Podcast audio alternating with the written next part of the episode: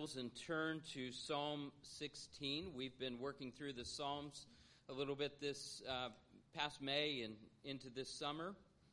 And last week, Jacob helped us to recognize that Christ leads us where we could never go on our own as he looked at Psalm 15 for us and with us. And so we turn to Psalm 16 uh, this week, and it's a psalm of confidence not in ourselves, but in the Lord, both now and forever. He will be our confidence, and we will have good reason to trust Him. So I'm going to read Psalm 16, and you also find it in the bulletin, page 6, uh, 453 in the Pew Bibles or your own Bibles, however you want to follow along. Psalm 16. A miktam of David. Preserve me, O God, for in you I take refuge. I say to the Lord, You are my Lord. I have no good apart from you. As for the saints in the land, they are the excellent ones, in whom is all my delight. The sorrows of those who run after another God shall multiply.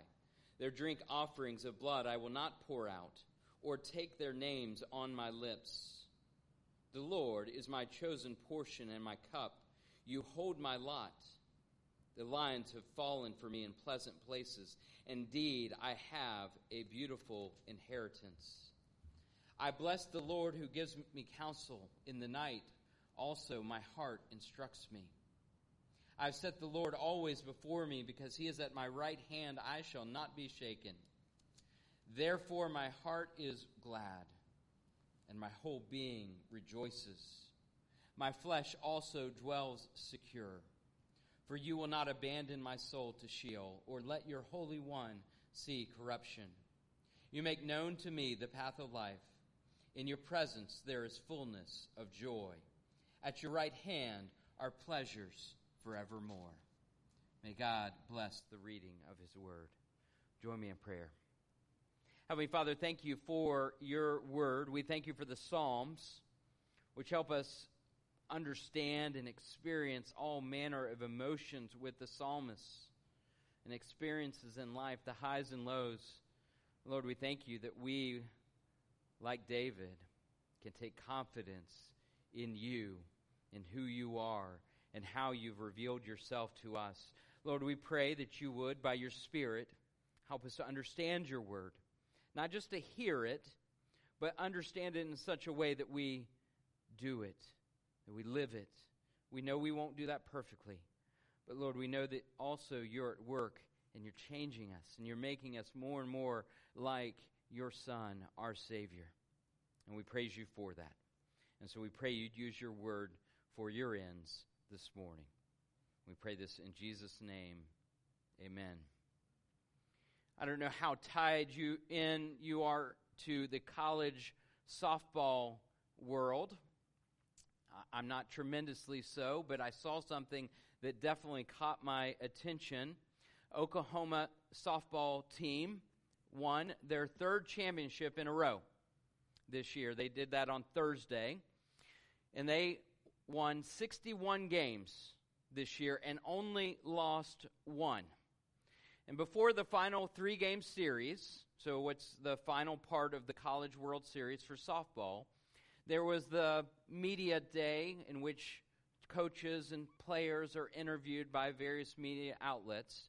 And there was a question from an ESPN report, reporter, and he was asking uh, the players, the three player representatives, how do they keep their joy when there's so much pressure on them, when the target is on their back so firmly fixed, where it might begin to produce anxiety? The first player, Grace Lyons, responded with this these are her words. She said, The only way that you can have a joy that doesn't fade away is from the Lord. Any other type of joy is actually happiness that comes from circumstances and outcomes. She went on to say, I think Coach has said this before, but joy from the Lord is really the only thing that can keep you motivated, just in a good mindset, no matter the outcomes. Thankfully, we've had a lot of success this year, but if it was the other way around, jo- joy from the Lord is the answer to that. It's the only thing that can keep you embracing those memories, moments, and friendships and all of that. So that's how she made her answer. And then the next player, Jayda Coleman, spoke about how she was so happy to win a championship previously as a freshman, but how afterwards she didn't feel joy. She said that. She said, I didn't feel joy. I didn't know what to do the next day. I didn't know what to do for that following week. I didn't feel feel fulfilled. And I had to find Christ in that. And that's what makes our team so strong. We're not afraid to lose because it's not the end of the world if we use, if we lose. Yes, obviously we have worked our tails off to be here and want to win. It's not the end of the world if we do lose because our life is in Christ and that's all that matters. What a powerful declaration of confidence, not in their own abilities, though they would have tremendous reason to have confidence. They were come into the World Series on a 51 or 52 game winning streak. I can't comprehend that. That's not easy to do at any level of sport, including and especially higher levels. The only way that you can have a joy that doesn't fade away is from the Lord. That's what she said, uh, the first player. And this is a confidence that finds itself rooted ultimately in the Lord. Now, it's not easy, but we have to recognize that David understood this. He experienced much greater high successes, great, much greater highs, and much lower lows. He was chased, he experienced his own sinfulness and failures. He also was the king of Israel. He knew what it was to have a real target on his back. And in this psalm, we see that his confidence is in the Lord, and it had to stem from something much more certain and secure than his own experiences or circumstances or his outcomes. It was in the Lord Himself and what He gives and what can be received by faith. And so I want to give you three R's this morning of things that can increase our confidence in the Lord as we receive it by faith. My theme is that confident confidence in the Lord is a consequence of our faith now and forever. So here are your three R's refuge, rest, and resurrection. So let's start with refuge. Where do you turn when you're frustrated? Where do you turn when you just feel overwhelmed by life? Notice how David starts in verse 1 Preserve me, O God, for in you I take refuge. If you like the King James, it's Preserve me, O God, for in thee do I put my trust. Now, one thing to note about this psalm is that it's less focused on the external. It's less focused on the cause of David making this request, of crying out for God to protect him, to preserve him, to be with him. It is a request that is based on trust.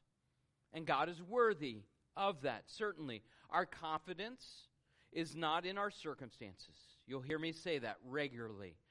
Sometimes our circumstances are wonderful, they're good. And sometimes they are extremely hard. And sometimes those hard seasons last much longer than we ever imagined that they could or would. But faith gives us a confidence to find refuge in our Lord who does not change. Your circumstances will, your God will not. And that is important.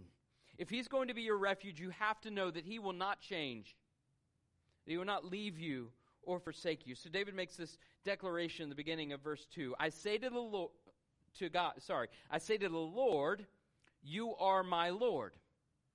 This is underscoring his confidence. Look at the way that it's framed.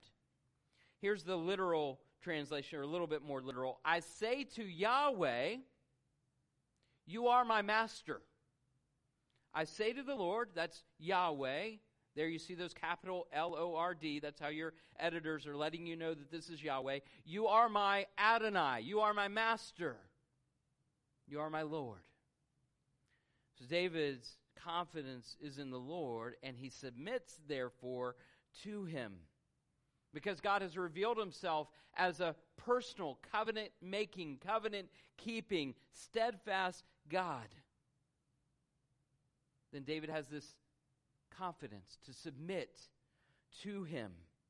Yahweh is David's master, and hope for refuge is underscored then by faith in him, in the Lord.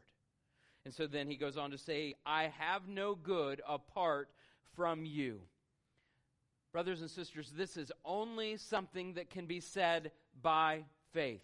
I have no other good apart from you. In our sin, we are constantly seeking a lasting and filling good anywhere other than the Lord. But by faith, we, like David, can make this declaration I have no good apart from you. Or with James, who says, Every good gift and every perfect gift is from above, coming down from the Father of lights, with whom there is no variation or shadow due to change. See, God is worthy of being our refuge. And this is a positive direction of our, for us to grow in, confidence in. So that we say, as we've said recently, and we will continue to say, God is good all the time. All the time, God is good. That we, we make that declaration. That becomes our faith. And verse 4 reminds us that to seek refuge in the world and the idolatry that is on constant offer to us will not bring us to a place of lasting joy and hope. The sorrows of those who run after another God shall multiply. David is also making that declaration as well that he's not going to go down that path. That requires faith on our part. And false worship will be a constant temptation as we live in this world.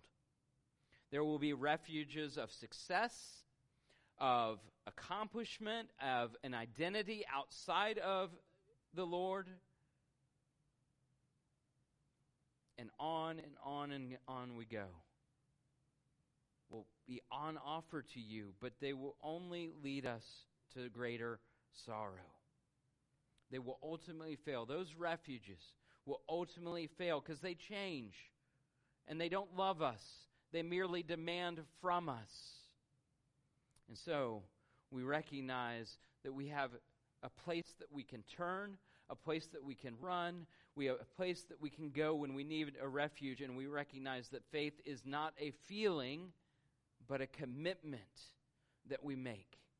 And there's a corporate reality to this in verse 3. As for the saints in the land, they are the excellent ones in whom is all my delight. So David recognized he's not alone in seeking refuge in the Lord. We find refuge in part in the community of the redeemed as it's gathered in the church. We're not alone in our needs. We're not alone in our seeking the Lord. We're not alone in our struggles, but we come together. And that's a big part of my testimony. It starts with finding a refuge in the church at a relatively young age, but still, I was on the precipice of being a teenager. I was 12 years old, and I did not want to go to church. I didn't want to go to church because we had never gone to church. So why start now? And I went. And somehow I kept going. And somehow I became a pastor. But what, the main thing that remains with me from that time is what I didn't know I needed, I found in Christ as embodied in the church. And as I continued through my teenage years, my home life was less than stable. It was often chaotic and messy. But God didn't change. He was always constant for me. And so, refuge is a uh, a, frequent theme and is something that we grow together in recognizing. It's a frequent theme in our lives as well is, as in the Psalms. It starts in Psalm 2. Blessed are all who take refuge in him, in the Son, in Jesus Christ. And we hear it in Psalm 144. The Lord is my steadfast love and my fortress, my stronghold and my deliverer, my shield, and he in whom I take refuge who subdues people under me. Every soul needs an anchor, and every anchor a safe harbor. And the repeated testimony of Scripture is that the Lord provides exactly what we need for every moment and circumstance as our refuge. A theme in my life and a theme in the Psalms, and I think a theme in our church. And will you say by faith that the Lord is your refuge? Have you expressed your trust in the Lord by asking Him to protect you? It is the testimony of this church and of the church of Jesus Christ that the Lord is that refuge for us, and it is something we share together. Not only refuge, but also rest. Now, the reason we can, by faith, grow in our confidence in the Lord. Rest can be hard to come by, can't it? Sometimes for our bodies, sometimes for our souls, and sometimes for both. There can be some seasons that are less busy and some that are maybe more quiet, but most of the time there are constant vies for our attention. We're seeking to be good employees or to grow a business. We're trying to care for our families, for children and grandchildren. We're tackling the endless to do list. You notice how you can do laundry, but it'll show up later? You can do dishes, but they'll keep showing up, right? It seems to never end. And so we can constantly feel like there's no rest. We're trying to heal from past wounds and traumas. We're trying to cultivate our knowledge. There's more and more to do. And there's more and more that is asking for your attention. So, where do we find rest when we feel frazzled? Happy if we can get to church on time, or at least close to it. Happy if we can get a decent night's sleep, or two, maybe. There is rest in the Lord. And I want to show you three ways briefly. He's our provision, is the first thing. I can rest because the Lord provides for me and has promised to continue. Not always according to my wants, but always according to his wise and gracious commitment to me. I pray for daily bread and I have a full cupboard. I ask for his forgiveness and I find his mercies are new every morning. I seek his goodness and I find that he gives me more than I deserve. So look at verse 5. The Lord has is my chosen portion and my cup. You hold my lot. That provision is better than the best the world can offer, though it will take the eyes of faith to see it. The Lord not only provides for us, but produces our confidence. A, a, sort of a picture I just I had a moment ago as we were reading this scripture. I, I think of a, maybe a small child who runs up to their parents and says, "Here's this precious belonging of mine. Will you hold it for me?" Because I know if you don't keep it, I'll lose it.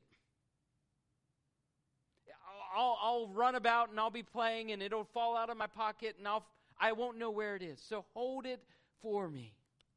What does that allow that child to do? It allows them to rest. It allows them to be free because they trust their parent to hold on to what is precious to them. And so the Lord provides for us. If He holds our lot, then my fear is diminished in that light. I love Psalm 73, 23, sorry, 25 and 26. Whom have I have, have in heaven but you? And there is nothing on earth that I desire besides you. My flesh and my heart may fail, but God is the strength of my heart and my portion forever. And so that produces this confidence and rest because I know that God's providing for, for us and He's holding on to what is dear and should be dear to us. Not only that, He gives us a place. And I can rest because I have a place. He uses the, the language of the promised land, David does in verse 6. The lines have fallen for me in pleasant places. Indeed, I have a beautiful inheritance. In the Lord, we have a beautiful inheritance. And I know the church will do this imperfectly, but we are to show the rest that comes from having a place. And that's something that's been important to me, partially due to what I already told you about my home life when I was a teenager. And so, place is important, knowing a place. And I think it's one reason among many, the fact that you'll keep me is a big part of it, that I've been here for 14 years, is because place is important. And God gives us a place. We may not always experience that certainty in this life. There are circumstances that lead, will lead us to other places. But if we know the Lord, then by faith we can know that we have a beautiful inheritance in Him. He is providing us an eternal place. There will be bigger and better by the world's standards. But I have confidence in the Lord's rest that He provides in the places that He gives. Have you ever had this experience where you're driving, you have several errands to run? I've probably shared this with you before, but you, you make one errand and then all of a sudden, this happens a lot. Lydia and I will be driving. And she'll say, Where are you going? Don't you remember we're, we're supposed to be going to this other store too? And then I start, I think, Well, I'm going home. She'll say, I have this umbilical cord attached, and that just starts to reel in. Uh, maybe more of a homing beacon, right? Uh, that I just start going there. Well, there is a rest that we can enjoy in knowing that we are home in the Lord. And the Holy Spirit is our homing beacon, reminding us of this truth. Ephesians 1 says that the Holy Spirit is actually our inheritance. In Him, in Christ, you also, when you heard the word of truth, the gospel of your salvation, believed in Him, were sealed with the Holy Spirit. Sorry, we're sealed with the promised Holy Spirit, who is the guarantee of our inheritance until we acquire possession of it to the praise of his eternal glory. So you have the rest of knowing that you have a place in the Lord. Not only do you have provision place, but you also have presence. I can also rest because the Lord is with me. We rest because He comes near to us and we receive that nearness as a gift. I said it a few weeks ago. Emmanuel is not just something we think about at Christmas time. What does that mean? Emmanuel, God with us.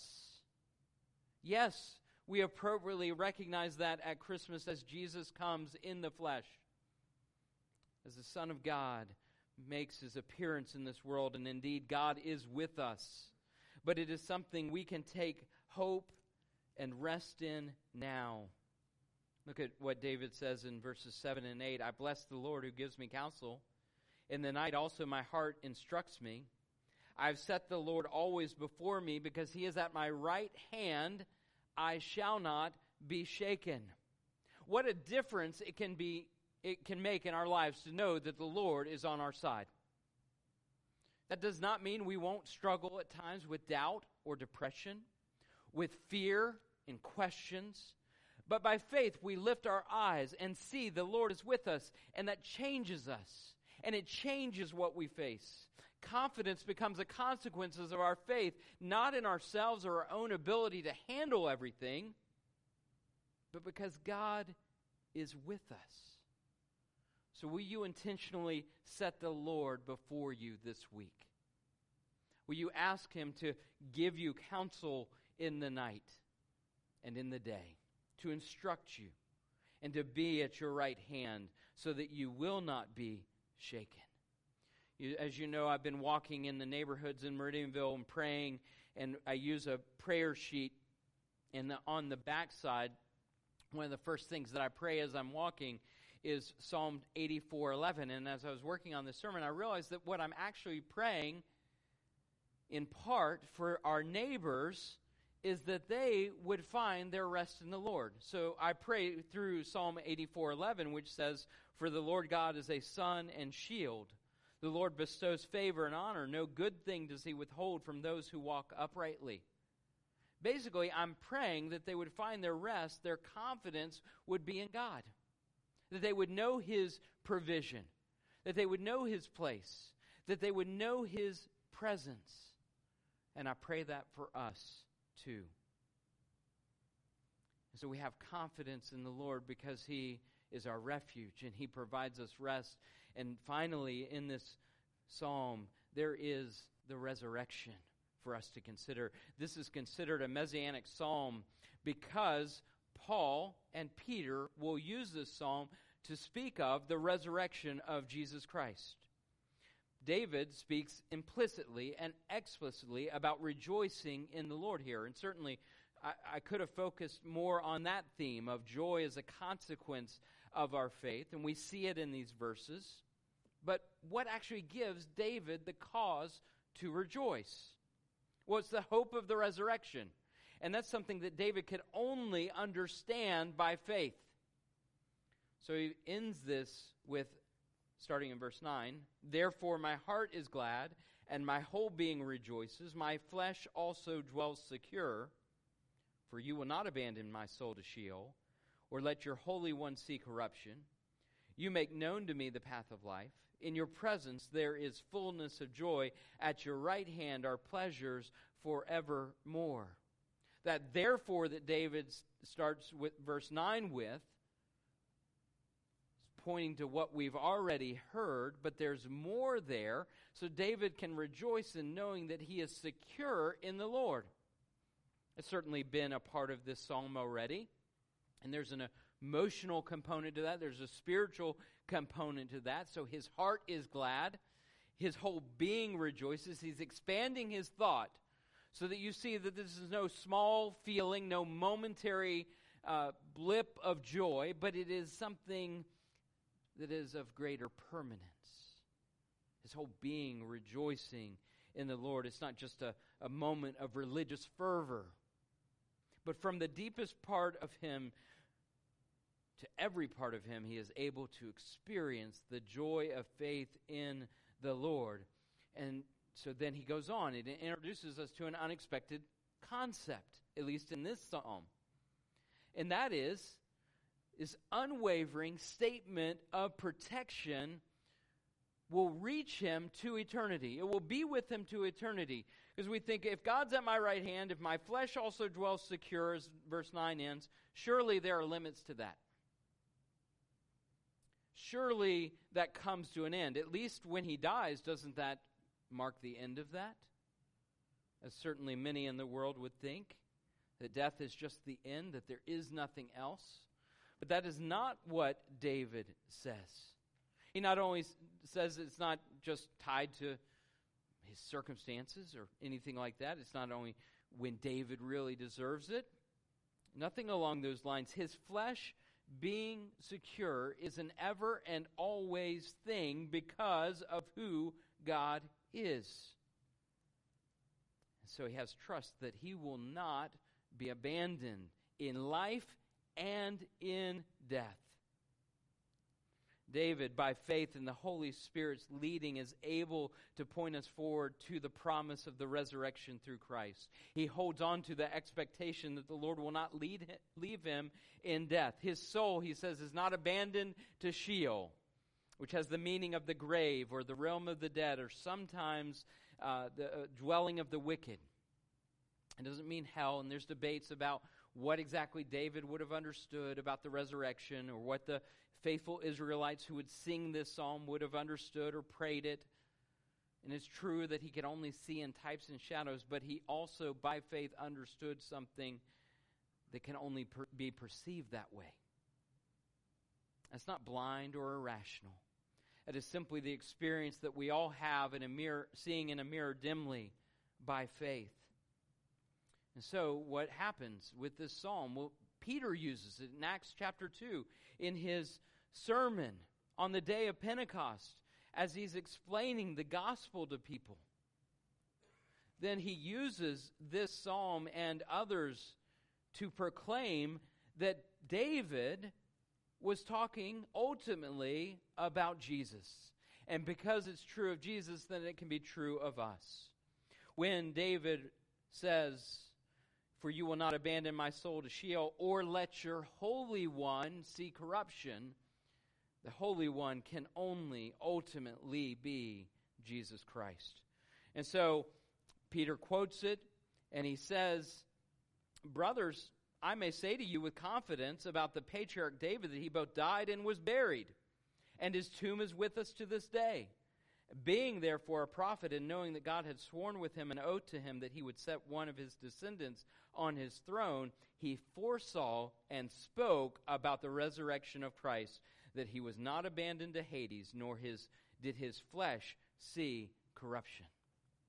See, David's in the tomb, but Jesus is not. And so you have, and David had, the hope of the resurrection through Jesus Christ. Paul would also use the same argument later in chapter 13, quoting uh, verse 11, or sorry, verse 10, excuse me, and make that same statement effectively. David's in the grave, grave. Jesus is not.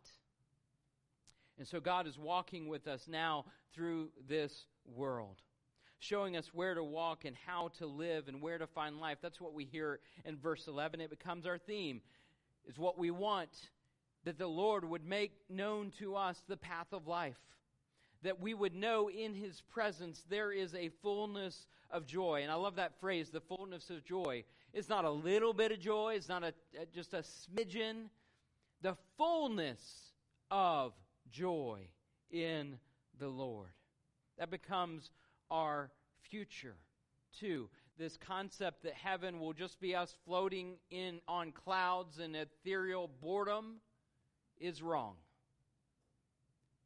Because we will see Jesus as he is. And we will know the fullness of the joy of our Lord. We will be in his presence without the mar of sin and suffering and doubt and fear. We will know that unending joy. And something we can be confident about now is this that at the right hand of God are pleasures forevermore.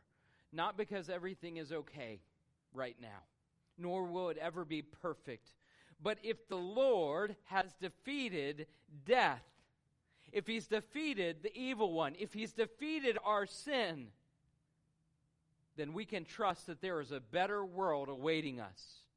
And so our joy now is but a foretaste of being in God's presence forevermore. And so I have the confidence of the resurrection as well as the rest that comes through our Lord and the refuge.